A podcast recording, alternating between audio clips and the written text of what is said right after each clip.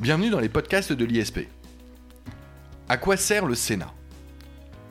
Dans quelques jours, dimanche 27 septembre, auront lieu les élections sénatoriales. C'est l'occasion de s'intéresser à une institution assez méconnue des Français, ou alors souvent vue à travers des images d'Épinal qui, disons-le, datent un peu et nous renvoient à la Troisième et à la Quatrième République. Pourtant, le palais du Luxembourg, construit pour Marie de Médicis, femme d'Henri IV et mère du futur Louis XIII, se révèle être une institution politique clé sous la Ve République, notre régime politique actuel. Alors, à quoi sert vraiment le Sénat? Et est-il nécessaire à la démocratie? Pour répondre à ces questions, je reçois Samir Amal, professeur d'institution politique à Sciences Po et bien sûr enseignant de culture générale à la prépa ISP. Samir Amal, bonjour. On est très heureux de vous retrouver après cette pause estivale. Moi aussi, je suis très heureux, Jacob. Vous êtes en bonne forme, j'espère? Euh, une petite toux que j'espère que nos auditeurs n'entendront pas, mais euh, euh, allons-y. Allons-y, Samir Amal, avec une première question, une première question sans suspense, un peu directe. Quel est le rôle du Sénat? Bah, je vais essayer de vous répondre un peu directement aussi. il suffit juste d'ouvrir la Constitution. Elle est claire là-dessus. Hein. c'est la, la, deuxième chambre du Parlement. Et son rôle, c'est d'assurer tout simplement la représentation des collectivités territoriales de la République. Alors, vous le savez, hein, c'est les communes en France, c'est les départements, c'est les régions. Et c'est ce que dit l'article 24 euh, de la Constitution. Alors, dans le jargon, on appelle ça le bonus constitutionnel du Sénat. Alors, d'ailleurs, il y a longtemps eu un autre bonus constitutionnel, si je ne me trompe pas. Oui, c'était la représentation des Français de l'étranger, des Français hors de France. Mais en fait, en 2008 est intervenue une révision constitutionnelle et cette mission, elle a été partagée avec l'Assemblée nationale. Du coup, elle aussi, elle a des députés des Français de l'étranger. Donc, il reste surtout au Sénat la représentation des territoires. Exactement, c'est euh, le grand conseil des communes de France. C'est comme ça euh, que Gambetta euh, avait décrit le Sénat dans son discours de Belleville en 1875. Entre nous, c'était un peu pour se moquer de la Chambre haute, mais soyons clairs, cette assemblée des territoires, elle est extrêmement importante pour représenter les zones oubliées en France. La France, c'est pas seulement les métropoles. Euh, pensez à l'hyper-ruralité, Jacob. Qui va se préoccuper du déploiement du haut débit dans les campagnes? Qui va se préoccuper des attaques de loups contre les troupeaux? Euh, Qui va se préoccuper des contraintes des territoires d'outre-mer Etc. etc. Eh bien, ce sont les sénateurs. Alors, c'est vrai, on ironise, comme le général de Gaulle qui parlait de la France du seigle et de la châtaigne. Oui, mais le Sénat, ce sont euh, ces territoires qui sont l'âme de la France. C'est euh, euh, ces villages, quoi qu'on en dise, les Français sont attachés à ce terroir. Cette France qui est parfois un peu snobée par les grandes villes, eh bien, elle est défendue au Sénat.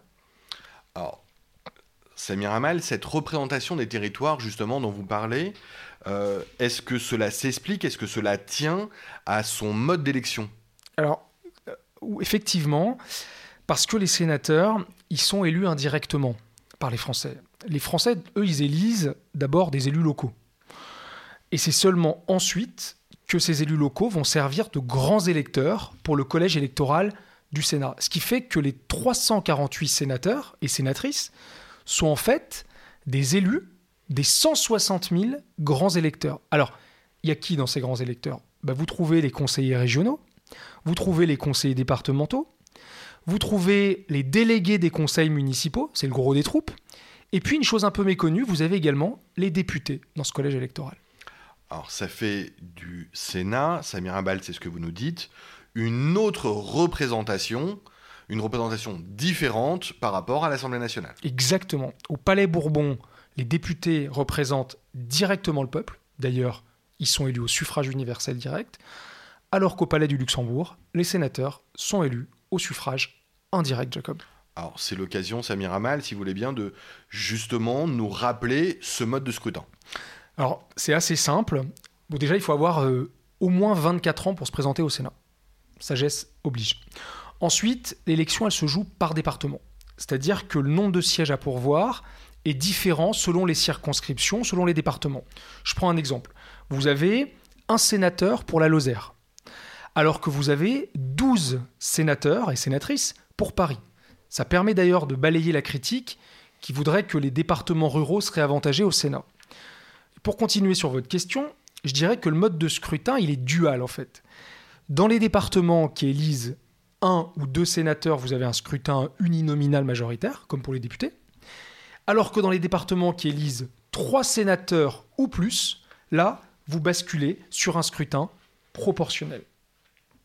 Pardon Samir Amal, vous êtes en train de nous dire que la proportionnelle existe déjà en France? Ouais, en fait, c'est, les gens l'oublient, mais vous avez une partie du Parlement qui est déjà élue à la proportionnelle. Les sénateurs, pour les départements au-delà de 3. C'est pour ça que vous avez d'ailleurs une grande diversité de partis et de mouvements politiques au Sénat. D'ailleurs, l'immense majorité des conseils municipaux en France, vous savez qu'ils sont élus sur des listes sans étiquette, ou alors du moins sans l'étiquette des grands partis politiques au pouvoir. Alors du coup, est-ce que cela explique l'indépendance de ton des sénateurs? Bon là, on va faire un peu de politique. Euh, effectivement, les sénateurs, ce sont des élus d'élus. Donc c'est vrai qu'ils n'ont pas besoin des appareils politiques partisans. Ils n'ont pas besoin d'être disciplinés ou d'aller quémander une investiture d'un parti politique. Il suffit pour eux d'aller battre la campagne auprès des grands électeurs, parce que c'est eux le nerf de la guerre. Et donc le sénateur, lui, va tirer sa légitimité du terrain. C'est pas un apparatchik d'un parti politique qui est désigné depuis Paris. D'ailleurs, vous savez, entre nous, il y a rarement de parachutage au Sénat qui marche. Alors que vous savez très bien que pour les législatives, vous prenez un illustre inconnu qui met sa tête sur l'affiche à côté du vainqueur de la présidentielle. Bah, il y a de fortes chances qu'il sera élu. Je veux pas être désobligeant pour les députés de la majorité, mais sans le rouleau compresseur de la présidentielle, les résultats seraient peut-être différents pour certains. Mais c'est aussi pour ça que les sénateurs sont moins dépendants des consignes de parti. Par exemple, quand il faut voter des textes, ils craignent pas pour leurs investitures. Parce que ce sont souvent des barons locaux. Ils cèdent donc moins au chantage parisien. Et j'ai envie de dire, c'est tant mieux. Alors, j'entends bien Samir Amal. Ce sont donc avant tout des élus locaux qui accordent une attention particulière au terrain. Mais avec la fin euh, du cumul des mandats, est-ce que l'expression, est-ce que ce sont toujours des barons locaux? Alors ça c'est vrai, vous avez raison de me reprendre là-dessus, parce qu'il y a eu effectivement une intervention d'une nouvelle législation, la fin du cumul des mandats en 2017. Ça c'est vrai. D'ailleurs comme les députés, hein, ils ont été obligés de choisir. Soit ils gardent leur mandat exécutif local, donc vous êtes maire, euh, président de conseil euh, départemental, euh, régional, soit vous gardez votre mandat de parlementaire. Donc, ils ne peuvent plus être maire et député, maire et sénateur. Donc c'est vrai, en étant conseiller municipal de base, vous êtes moins puissant euh, qu'à l'époque des barons. Je pense à Jean-Claude Gaudin, qui était maire de Marseille, Gérard Collomb, qui avait été maire de Lyon, ou encore Jean-Pierre Raffarin, évidemment. Ça, c'était des vrais barons locaux.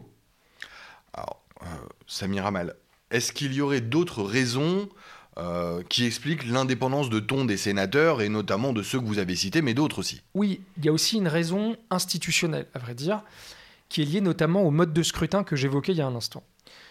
D'ailleurs, comme le dit euh, le président du Sénat actuel, qui s'appelle Gérard Larcher, le Sénat, c'est un pôle d'équilibre face à l'alignement des pouvoirs monolithiques du fait majoritaire. Alors cette phrase, elle peut laisser songeur, mais qu'est-ce qu'il veut dire par là?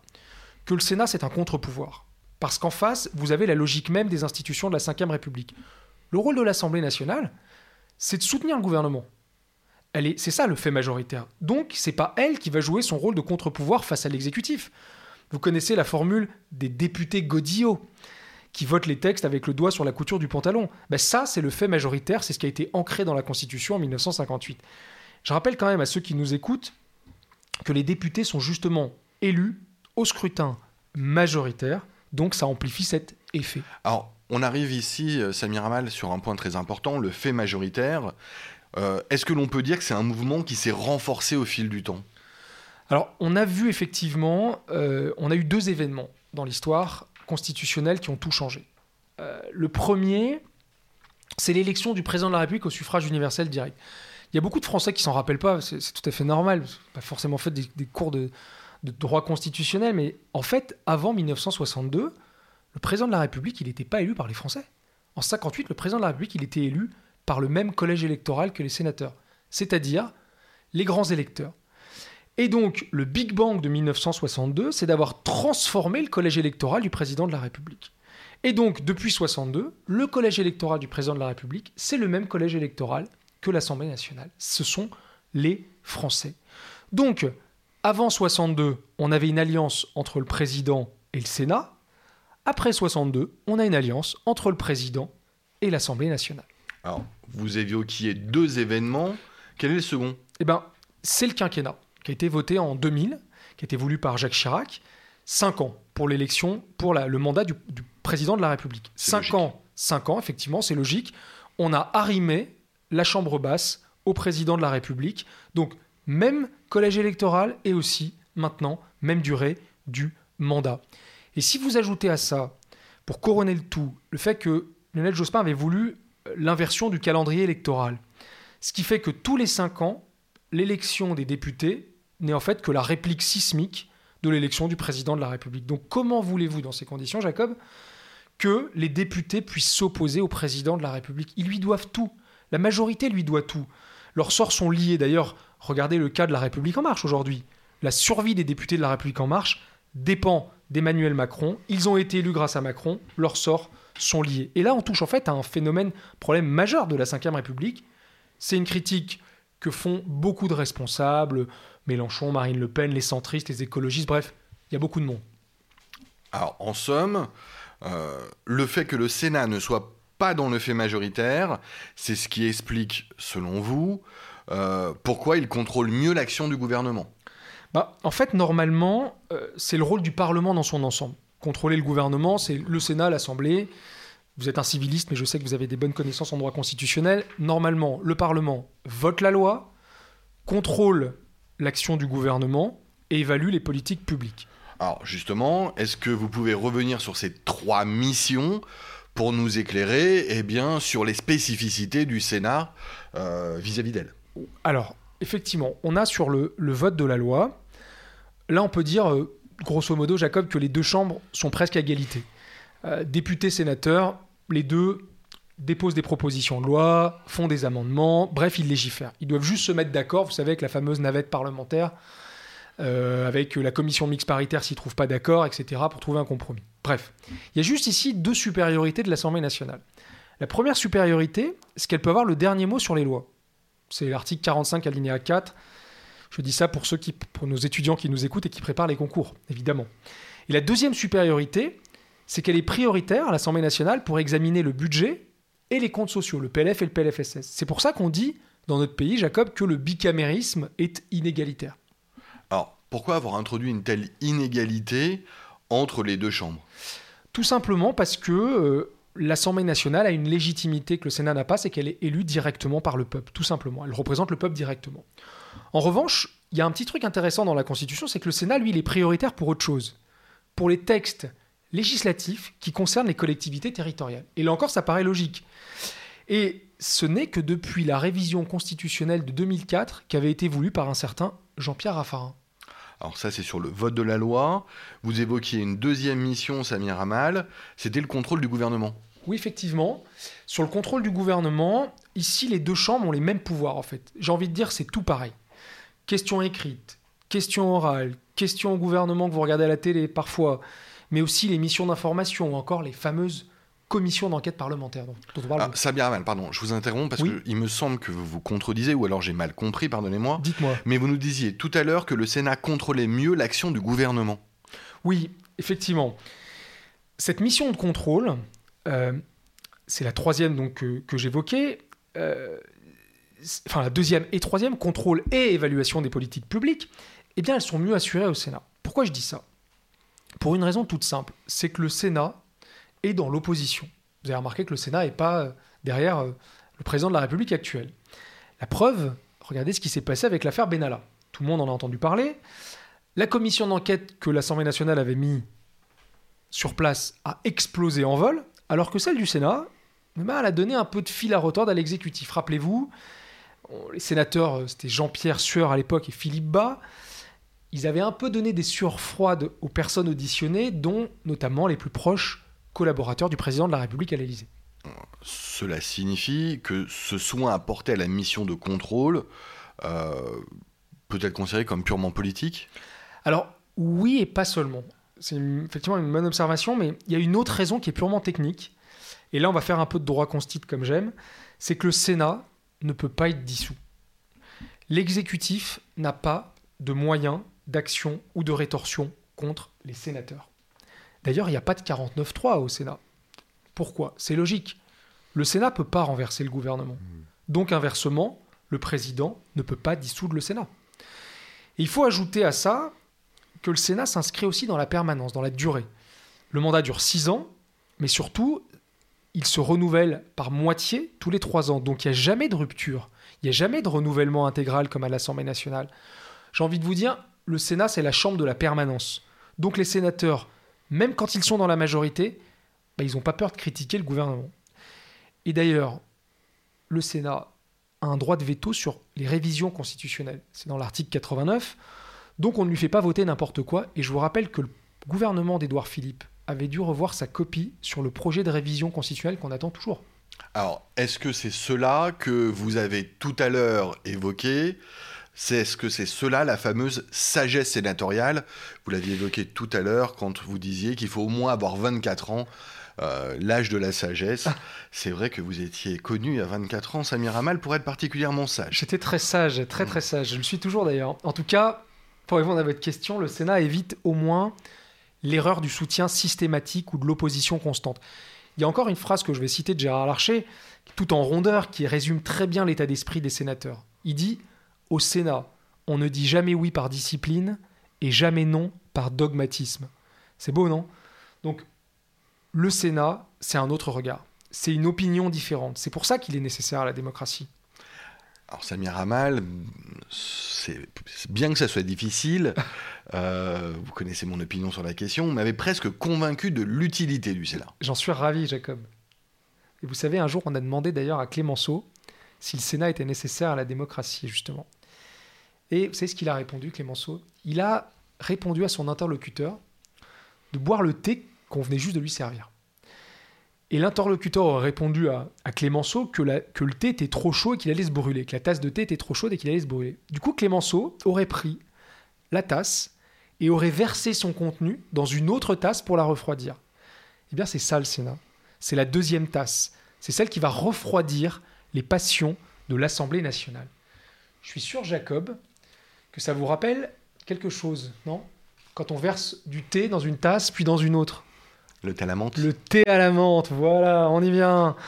Et eh ben hop, quand on transverse le thé à la menthe d'une tasse à l'autre, et eh ben on veut le faire refroidir. Et eh ben il suffit d'aller voir les Touaregs dans le désert pour voir que le Sénat, c'est ça, c'est le refroidissement de la tasse. Revenons, redevenons sérieux, sinon je vous demanderai euh, où sont les pignons. Euh, c'est une très belle métaphore, Samir Amal, mais euh, redevenons sérieux. Est-ce que c'est pour ça que les sénateurs donc sont plus âgés? C'est drôle que vous posiez cette question parce que quand vous prenez euh, le Sénat, le mot Sénat, ça vient de Senatus. C'est le, c'est le conseil des anciens, c'est le Sénat romain. Et la racine même de Sénat, sénile, renvoie aussi à la vieillesse, ici à la sagesse, à la raison évidemment. Je vous livre une citation d'Adolphe Thiers. L'art de tous les fondateurs d'un régime populaire a été d'opposer au mouvement de l'opinion publique le contrôle permanent de l'expérience. Ça, c'est le Sénat. Euh, une question, euh, Samir Amal. Euh, depuis quand a-t-on un Sénat en France? Là, c'est le moment où je me transforme en Stéphane Bern ou en Laurent Deutsch, hein, comme vous voulez. en fait, le bicamérisme, il est né avec le régime du directoire. On est à l'époque de la constitution du 22 août 1795. Alors, pour les fétichistes qui nous écoutent, c'est le 5 fructidor en 3. Et à l'époque, on avait un pouvoir législatif qui était cassé en deux. On avait d'un côté le Conseil des 500, proposer, voter la loi. Et de l'autre côté, on avait le Conseil des Anciens, qui approuvait ou qui rejetait la loi. C'est l'ancêtre du Sénat, le Conseil des Anciens. Et si vous allez au Sénat aujourd'hui, vous avez la chance d'aller euh, pendant les journées du patrimoine le visiter, eh bien, il y a toujours le trône de Napoléon, qui a été forgé à l'époque du Sénat de l'Empire. C'est pour ça que dans l'inconscient collectif des Français, le Sénat, c'est celui qui approuve ou rejette la loi. Mais c'est faux. Ah, et après, plus tard dans l'histoire, euh, le Sénat a-t-il toujours existé? Alors il a survécu effectivement. Euh, d'ailleurs la question, vous la posiez euh, tout à l'heure Jacob, hein, la question de sa justification, elle s'est toujours posée. C'est un serpent de mer de la vie politique française. Je vous fais un bref rappel. Hein. On est sous la Troisième République, le Sénat et l'Assemblée nationale sont à égalité. Il n'y a pas de dernier mot pour l'Assemblée nationale pour adopter les lois, et le Sénat peut même renverser le gouvernement, alors qu'il ne peut pas être dissous, c'est quand même un comble. Alors que sous la 4ème République, la gauche va punir le Sénat, qu'il a renversé en 1938, le gouvernement de Blum. Elle va le priver de son titre, puisqu'elle va, désormais s'appeler le Conseil de la République, et surtout, elle va lui enlever sa capacité à renverser le gouvernement. Et puis enfin, sous la Ve République, hein, les constituants vont rétablir le Sénat, mais sans euh, changer ses pouvoirs. Alors oui, Sénat, non, non, pas de Sénat, oui le Sénat. Euh, on peut tout de même dire que depuis 1958, sous notre régime actuel, c'est stabilisé. Alors c'est stabilisé, mais parfois il y a des petits coups de semonce. Je vous livre une, anecdote, on est en 2015, euh, en janvier. Président de l'Assemblée nationale de l'époque, qui s'appelle Claude Bartolone. Et il se permet de remettre en cause l'existence même du Sénat. Comme Jospin d'ailleurs l'avait fait en son temps en parlant d'anomalie démocratique. Eh bien, Gérard Larcher, qui était président du Sénat, a sorti les crocs. Là, je le cite. Hein. Il parle de Claude Barthelone. Il dit Je, je l'ai reçu dans mon bureau et je lui ai dit Je crois que nous n'avons plus rien à nous dire. Et je l'ai raccompagné à sa voiture. Alors, tout semble dans l'euphémisme, en effet, oui. Allez, je résiste pas à la tentation de vous raconter un, autre épisode. Allez-y, allez-y, allez-y, Samir. On est en pleine affaire Benalla. C'est l'été, euh, il fait chaud. Euh. et Larcher, le président Larcher, reçoit un, coup de téléphone de Macron, qui n'est pas du tout content des travaux de la commission d'enquête. Réponse du berger à la bergère. C'est Larcher qui raconte, et ça a été révélé par le journal Le Monde, mais j'ai dû lui expliquer l'indépendance des chambres. Là, on est, c'est du Audiard, hein, Jacob. On est dans la France des tontons flingueurs. C'est un, vrai morceau d'histoire. On voit très bien Gérard Larcher jouer dans les tontons flingueurs. J'ai l'image qui me vient euh, rapidement. Alors justement, euh, parlons euh, des, Français eux-mêmes. Est-ce qu'ils sont attachés au bicamérisme selon vous? Alors ça c'est une vraie question. Moi je retiens deux choses. Ils ont l'air en tout cas parce que deux des quatre référendums négatifs de l'histoire constitutionnelle portaient précisément soit sur la suppression du Sénat, on est en 1946, soit sur la diminution de son rôle, on est en 1969. Et je vous rappelle que le général de Gaulle, l'immense général de Gaulle, avait dû quitter le pouvoir sur cet échec. Mais à mon avis, ce qui est plus important aujourd'hui, c'est que le Sénat, c'est cette France périphérique. On en entend beaucoup parler, Jacob, aujourd'hui. N'oubliez pas qu'on a eu les bonnets rouges, on a eu les gilets jaunes, on a eu les agriculteurs en colère. Bref, le Sénat, c'est cette France à l'ancienne, des terroirs, cette France des fromages, des périphéries, de l'agriculture. Presque envie de vous dire, c'est cette France des ploucs qu'on méprise à Paris. Mais cette France, justement, cette province qu'on appelle maintenant les régions pudiquement, eh bien, elle est loin du monde des métropoles, de l'accélération du temps, euh, des gagnants de la mondialisation, de la start-up nation, pour paraphraser notre président. Alors oui, du coup, le centre de gravité du Sénat, il est peut-être un peu plus à droite, comme on dit, mais c'est juste qu'il exprime le pouls des territoires, des communes de France. Parce que les communes, c'est 95% du collège électoral du Sénat, Jacob. Alors, Samir Amal, ce que vous nous dites finalement, c'est que le Sénat, c'est un autre rapport euh, au temps. Exactement. C'est ce que disait le président Poncelet, euh, président du Sénat. Il disait le Sénat, c'est une obligation de réflexion. Deux chambres, c'est donc deux lectures de la loi. Et c'est pas du luxe. Vous savez qu'on légifère trop, vous, vous êtes un civiliste renommé, Jacob. On légifère beaucoup dans tous les domaines. Sans doute qu'on légifère peut-être un peu trop. Le Sénat, c'est le temps de la réflexion. Et la preuve que c'est un contre-pouvoir nécessaire, c'est qu'en 2011, il a basculé à gauche, et en 2014, il a rebasculé à droite. D'ailleurs, ça ne vous a pas échappé que depuis 2017, c'est au Sénat que l'exécutif a du mal. Alors, merci pour tous ces enseignements, Samir Abal, euh, sans rentrer euh, dans la politique, sans euh, se livrer aux prévisions de Nostradamus. dimanche 27 septembre, que va-t-il se passer à votre avis? Ben, En fait, c'est assez facile au Sénat de faire de la prévision électorale. Pour une raison toute simple, c'est que le collège électoral, en fait, il est déjà formé. Les élus locaux, on les a. Il y a très peu de chances qu'il y ait un changement de majorité. Donc les équilibres devraient rester sensiblement les mêmes, favorables à la droite et au centre. Très bien, très bien. Euh, merci pour cette prévision. Samir Amal, euh, une question me vient. Euh, on n'a pas forcément préparé, j'espère pas vous prendre des dépourvus. Dites-moi. Samir Amal, est-ce que tous les pays ont un Sénat? Alors, le modèle bicaméral, il est majoritaire dans le monde. D'accord. Toutes les grandes démocraties ont souvent une chambre haute et une chambre basse que vous l'appeliez euh, The Senate aux États-Unis, euh, il Senato en Italie, euh, le Soviet Federazi, qui est le Conseil de la Fédération en Russie. je pense aussi à la House of Lords, la Chambre des Lords au Royaume-Uni, le Senado en Espagne, le Bundesrat en Allemagne. Bref, c'est une assemblée qui est très courante. Mais vous avez aussi des pays, effectivement, qui ont fait le choix d'avoir une chambre unique et de se priver d'un Sénat. C'est ce qu'a fait la Chine. c'est ce qu'a fait la Turquie on, parle alors de système monocaméral, tout simplement. D'accord. Alors, bref, Samir Amal, au final, si tout tourne mal, euh, on peut toujours dire qu'il nous reste le Sénat. Ouais, c'est un peu le joker, et vous croyez pas si bien dire, parce que je vous rappelle que dans la Constitution, euh, le président du Sénat, il peut, il peut, saisir le Conseil constitutionnel. Il peut également nommer trois de, ses membres. Et c'est quand même grâce à une saisine du Conseil constitutionnel en 1971, et là je m'adresse aux civilistes que vous êtes, par le président du Sénat de l'époque, que les juges constitutionnels vont élargir la portée de leur contrôle des lois. Ils vont découvrir ce fameux bloc de constitutionnalité. Et les fétichistes du droit qui nous écoutent, très importants, ceux qui préparent les concours administratifs, l'ENM et la police, on les salue, et DSP et bien d'autres, eh bien, ils ont pu apprécier aujourd'hui l'étendue de ce bloc de constitutionnalité. Et puis, s'il arrive malheur au président de la République, est-ce que vous savez, Jacob, que le Joker, c'est le président du Sénat? C'est le deuxième personnage de l'État. C'est lui qui assure l'intérim. Et en ces temps de Covid, on ne sait jamais, vaut mieux avoir une bonne doublure, à défaut d'avoir une bonne couverture, comme dirait euh, mon héros préféré, Hubert Bonisseur de la Batte, alias OSS 117.